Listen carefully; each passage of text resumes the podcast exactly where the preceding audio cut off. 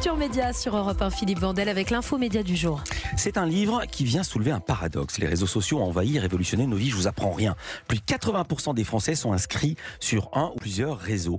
Ils sont partout ces réseaux dans notre quotidien, dans notre façon de communiquer avec nos proches, de nous informer, de nous exprimer, de nous distraire. Et pourtant, lorsqu'on en parle dans les médias, ce n'est que par le prisme de leurs dangers et de leurs mésusages.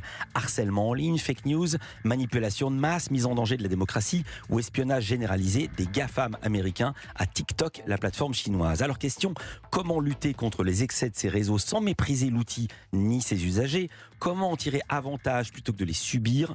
Comment en faire des lieux d'intelligence collective plutôt qu'un déversoir de haine Bonjour Véronique Reissout. Bonjour. Vous êtes la fondatrice et présidente du cabinet Blackbone Consulting et Backbone. Euh, oui, c'était bien écrit, c'est moi qui ai dit Black, c'est Backbone euh, Consulting, experte en stratégie de réputation et de communication de crise, spécialiste de l'opinion, prof aux Elsa et à la Sorbonne et maître de conférences à Sciences Po. J'ai tout dit. Vous publiez L'ultime pouvoir, la vérité sur l'impact des réseaux sociaux. C'est publié aux éditions du CERF. Merci d'être avec nous en direct sur Europe 1. Alors déjà, la première question, l'ultime pouvoir, c'est quoi? C'est le cinquième pouvoir. Il y avait trois pouvoirs décrits par Tocqueville, puis un quatrième qui est arrivé se greffer là-dessus. Racontez-nous. Le quatrième, c'était donc les médias. Et là, c'est le cinquième, c'est celui de l'opinion. Alors on peut se dire que c'est celui des réseaux sociaux. Moi, je pense que c'est l'opinion grâce aux réseaux sociaux. Alors, vous dites que ce pouvoir est ignoré, voire méprisé. Est-ce que la méfiance générale dans les médias et parmi les élites vis-à-vis de l'opinion telle qu'elle se manifeste dans les réseaux sociaux tient d'une forme, par ces élites, de mépris du peuple? Un peu, un peu, euh, parce que il y a une réalité qui est que le fait que tout le monde s'exprime, on vous explique souvent ce qui est, ce qui est juste d'ailleurs, c'est que toutes les paroles ne se valent pas. Mmh mais il y a une réalité qui est, si les gens pouvaient se taire, ça serait quand même pas mal. Ils pourraient obéir et puis on serait tranquille. C'est un peu ça. Il y a une chose entre se taire ou raconter n'importe quoi. Et ça ne veut pas dire que qu'on soit plus ou moins obéissant. C'est clair que ça, on est déjà dans le cœur du sujet. Il y a une immense différence entre se taire et raconter n'importe quoi. Après, dans l'ensemble euh, des prises de parole, parce qu'on est en train de parler quand même de volumes qui sont assez impressionnants. Au tout début, c'était quand même quelques happy few mm. qui étaient les internautes, mais aujourd'hui, tout le monde est là, tout le monde s'exprime où tout le monde lit. Donc globalement, on a des volumes qui sont tellement colossaux qu'on ne peut pas imaginer qu'il n'y a que de l'intelligence pure, de, des propos euh, on va dire, euh, gracieux. Mmh. Euh, forcément, il y a des excès, mais comme il y avait des excès euh, avant à côté, c'est juste qu'on ne le voyait pas autant. C'est ce qui est très intéressant dans votre livre. Évidemment, vous n'ignorez rien des dangers des réseaux sociaux, vous ne vous fermez pas les yeux, mais en gros, votre propos, c'est de dire, de toute façon, il va falloir faire avec, donc il faut les comprendre pour les utiliser de façon positive. Exactement, on n'a pas le choix. On peut trouver ça déplorable, tout ce qu'on veut. La réalité, c'est que les réseaux sociaux sont là, donc on doit et l'opinion s'exprime. Tout le monde a besoin de s'exprimer aujourd'hui. C'est devenu une habitude sur tous les sujets. Donc puisque ça va continuer, comment est-ce qu'on peut faire pour que ce soit constructif? Comment est-ce qu'on peut faire pour qu'il y ait quelque chose de l'ordre d'une forme de régulation? Et comment on peut faire pour que, certes, le pire côtoie le meilleur, mais qu'il y ait plus de meilleur que de pire Alors, on va parler, on dira un mot d'actu. Le maire de Saint-Brévin, je vous apprends rien, Yannick mmh. a annoncé sa démission à la suite d'une campagne de haine en ligne qui s'est terminée par l'incendie de ses voitures et d'une partie de sa maison. Le petit-neveu de Brigitte Macron a été passé à tabac. Là encore, on apprend que des campagnes de haine en ligne avaient été orchestré en amont. Je ne parle même pas de la décapitation de Samuel Paty. Hmm. Est-ce que pour vous, les réseaux sociaux et leur fonctionnement sont des accélérateurs de violence de notre société ou alors est-ce qu'ils sont le reflet de cette violence qui monte ou une des causes de cette violence? Alors je dirais que c'est un peu des trois, mais c'est surtout les deux premiers. cest que c'est le reflet de la réalité de nos sociétés qui est de plus en plus violente, et c'est aussi un outil pour interpeller, avoir l'impression qu'on va être écouté, parce que vous pouvez parler à tout le monde, vous pouvez interpeller directement le président de la République. Si on ne vous répond pas, ça peut vous mettre plus en colère. Je ne pense pas que ce soit la cause. En revanche, c'est juste un révélateur euh, puissant, et c'est surtout un démultiplicateur, parce que vous vous sentez plus seul. C'est-à-dire vous êtes énervé, mais vous voyez qu'il y en a d'autres qui sont énervés. Vous partagez votre énervement, et donc finalement, ça vous conforte dans vos pensées avec ces fameux euh, filtres euh, et, bulles dont on parlera peut-être. Ah ben, on va en parler maintenant. J'allais vous demander, vous parlez de bulles cognitives. Mmh. C'est un très joli terme. Qu'est-ce que ça regroupe? Qu'appelez-vous une bulle cognitive, euh, Véronique Reissoult eh ben, En fait, ces fameuses bulles, c'est que quand vous êtes sur les réseaux sociaux et globalement sur le web, vous avez des algorithmes qui vous poussent des données, parce qu'évidemment, vu les volumes, il faut bien qu'il y ait une sélection. Mmh. La réalité, c'est que généralement, on va vous pousser des informations autour de, de, de personnes qui sont d'accord avec vous. Donc ça vous conforte dans la réalité de ce que vous pensez, euh, que ce soit une pensée juste, que ce soit une pensée euh, fausse et des fausses informations. Dans tous les cas, ça vous conforte dans, ce, dans, dans, votre propre propos. Ça vous conforte et donc ça vous isole. Et donc ça vous isole. Et donc euh, bah, il n'y a plus de, de point de vue justement d'opposition et d'échange et de débat.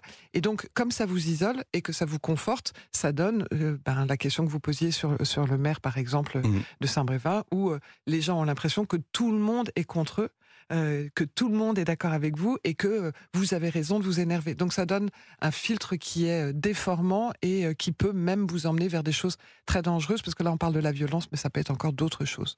Aux États-Unis, Donald Trump a gagné les élections en utilisant très bien, dites-vous en tout cas mieux que personne, les réseaux sociaux, voire en relayant des fake news.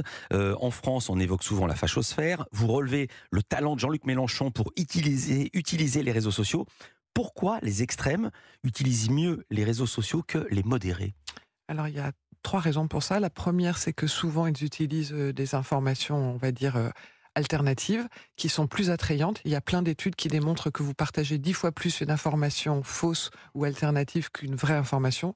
D'abord parce qu'elle est présentée de façon plus séduisante, parce qu'elle est plus interpellante. Donc ça, c'est une des premières raisons. On, sait ça pour euh, Donald Trump. On se souvient qu'il disait il y a plus de, il y a jamais autant de monde le jour de son investiture, alors que c'était faux. On voyait les photos avant après. Mais Jean-Luc Mélenchon utilise des informations fausses? Non, il utilise le ton exact des euh, euh, des réseaux sociaux. d'abord, il est sincère. C'est essentiel. Il faut être sincère et authentique. Ne faites pas semblant d'être jeune quand vous n'êtes pas jeune. Ne faites pas semblant d'être cool quand vous n'êtes pas cool.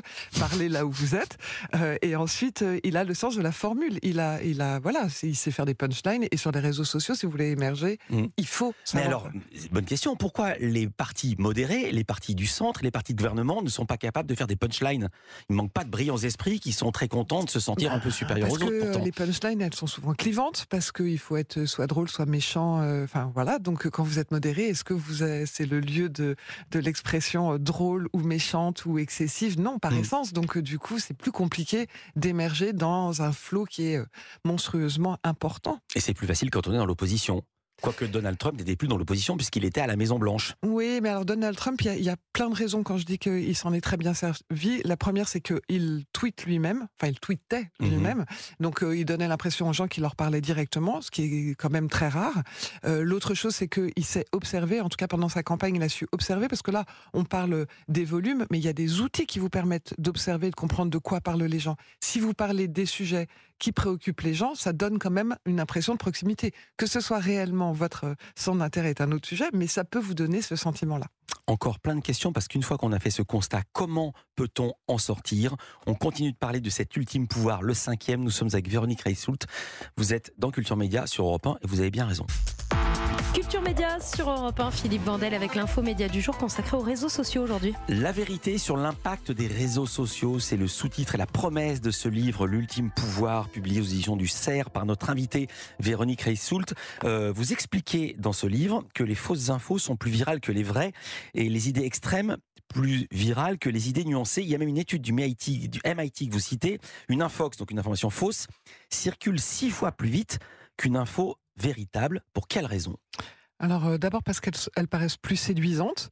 Ensuite, euh, le principe de la viralité et du partage, euh, eh bien, il faut être valorisé. C'est le fameux marketing de l'ego. Donc je te dis quelque chose que tu ne savais pas. Que tu ne savais pas. Donc je suis plus intelligent ou je suis très intelligent ou en tout cas c'est flatteur. Mmh. Et puis après, ce sont des, des, informations qui souvent sont présentées de façon suffisamment excessive ou intéressante pour que on ait envie de les partager sans qu'elles soient vérifiées. Il faut vous pour vous donner une idée, par exemple, un tweet avec un lien vers un article, l'article lui-même n'a été ouvert qu'une fois sur dix partages. Mhm. C'est-à-dire qu'en fait, c'est le titre, ce qu'on appelle des putaclics. Euh, c'est un vilain mot, mais c'est la réalité de la définition. C'est un titre accrocheur qui donne envie de, et donc il peut donner envie de lire, mais il peut donner envie surtout d'être partagé. Donc vous allez avoir une accroche qui fait que vous êtes valorisé en le partageant. Mais est-ce que là, il n'y a pas un problème ontologique, euh, pour employer un mot savant euh, on ne peut pas demander aux plateformes de lutter sincèrement contre les fausses infos, puisque ce sont elles qui font de l'audience, et c'est l'audience qui permet de vendre de la pub. Comment sortir de ce hum, paradoxe? De ce paradoxe, ben, c'est pour ça que je propose, moi, et que je préconise une solution qui est de s'appuyer sur l'intelligence collective, parce que on passe notre temps à entendre que ce sont les plateformes qui devraient, mais d'abord, leur modèle économique fait que c'est l'audience qui fait qu'ils gagnent euh, de l'argent. Donc, euh, diminuer leur audience, c'est quand même, ça revient à se tirer une balle dans le pied. Moi, je ne sais pas, peut-être qu'ils aiment ça. Et puis, l'autre chose, les volumes font que c'est très compliqué. Donc, ils sont obligés de s'appuyer sur l'intelligence artificielle. Et l'intelligence artificielle ne peut pas tout, bien que c'est encore un autre débat sur, sur la puissance de cette euh, intelligence-là. Mais la réalité, c'est qu'elle ne peut pas tout. Donc, il faut bien trouver une solution. Et moi, je pense que si nous proposons une solution collective, on pourra peut-être pas tout régler, mais améliorer un minimum les informations. Vous êtes une experte en stratégie de réputation, vous conseillez des marques, vous conseillez des décideurs. Qu'est-ce qui fait qu'une vidéo est virale tout en restant consensuelle? Parce que vous l'avez dit, ce qui est viral, c'est ce qui est excessif. Mais quand vous conseillez des grandes marques, euh, on va pas mettre des pipeaux ou euh, des insultes. Non, il faut éviter. Euh, mais ce qui peut être viral, c'est ce qui est beau. Euh, vous partagez volontiers quelque chose qui est très beau, quelque chose qui est drôle. Euh, il y a des tas d'exemples euh, au quotidien de community managers qui ont le sens de la formule et qui sont drôles. Mmh. vous pouvez partager aussi des choses intelligentes qui montrent que voilà, vous savez penser mieux que d'autres et vous partagez de la connaissance. Donc il y a plein de leviers autres que simplement l'excès. Bien évidemment, les fausses informations, elles, elles font appel à votre colère qui est un, un levier de viralité important, mais c'est pas le seul. Vous dites dans le livre que les politiques devraient, je vous cite, adopter une communication responsabilisante et non infantilisante, fondée sur une confiance mutuelle. Alors, je suis d'accord avec cette phrase et je pense que tout le monde serait d'accord avec cette phrase. Maintenant, concrètement, euh, si vous aviez conseillé Emmanuel Macron sur la réforme des retraites, ça aurait donné quoi? J'aurais dit il faut partir d'un constat qui n'est pas discutable. Euh, un une personne euh, aujourd'hui euh, pour euh, cinq, enfin cinq personnes actives pour un retraité, un pour un. Il n'y a pas de discussion, toutes les études le prouvent. Et ensuite derrière, ouvrir le champ en expliquant qu'il y a plein de possibilités pour répondre à ce, cette donnée factuelle.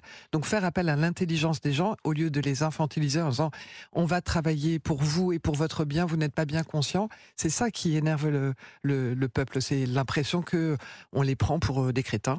Et donc c'est la difficulté aujourd'hui des politiques, c'est faire appel à l'intelligence des uns et des autres, donner des éléments les plus concrets possibles et avoir euh, une donnée qui est euh, donner l'impression quand même que vous êtes dans une forme de débat, même si vous ne pouvez pas débattre tout le temps de tout avec tout le monde. On débouche sur un second paradoxe, ou un troisième ou un quatrième, en tout cas on débouche sur un autre paradoxe. Vous préconisez l'intelligence collective, vous nous expliquez ce qu'étaient ces bulles, comment on peut construire une intelligence collective quand il y a de plus en plus de gens sur les réseaux sociaux et qui fonctionnent euh, sur le principe d'une bulle où la tribu se referme sur elle-même.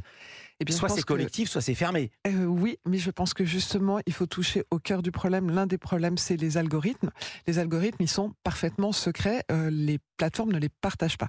Vous ne savez pas quel est l'algorithme de TikTok, vous ne savez pas quel est l'algorithme de Twitter. C'est même mieux que ça. C'est que même les patrons de TikTok sont peut-être même pas au courant de l'algorithme. Ils sont peut-être 6 ou 7 à le connaître, l'algorithme. Ils sont très peu nombreux. Parce que sinon, un secret gardé par plus de 10 personnes n'est plus un secret. Vous connaissez l'adage. Exactement. Eh bien, moi, je préconise euh, une chose qui est partageons ce secret. Il faut être transparent il faut expliquer comment ça fonctionne, donner aux internautes la possibilité de choisir. Est-ce que vous voulez être confronté que à des gens qui pensent la même chose que vous, ou est-ce que vous voulez être confronté à des gens qui pensent des choses différentes, ou est-ce que vous voulez l'avis que de vos amis? Bref, vous donnez le choix. Et l'autre chose. Mais comment vous allez faire Comment vous allez les faire plier? Vous allez appeler euh, le, Eh bien là, pour le coup, autant je pense que réguler par les États n'a pas de sens, euh, parce que c'est voilà, on ne peut pas être derrière chaque citoyen. En revanche, les États pourraient très bien exiger des plateformes que ces algorithmes soient partagés par ailleurs, leur demander aussi de donner des moyens aux internautes de suivre et de modérer. Ça veut dire quoi?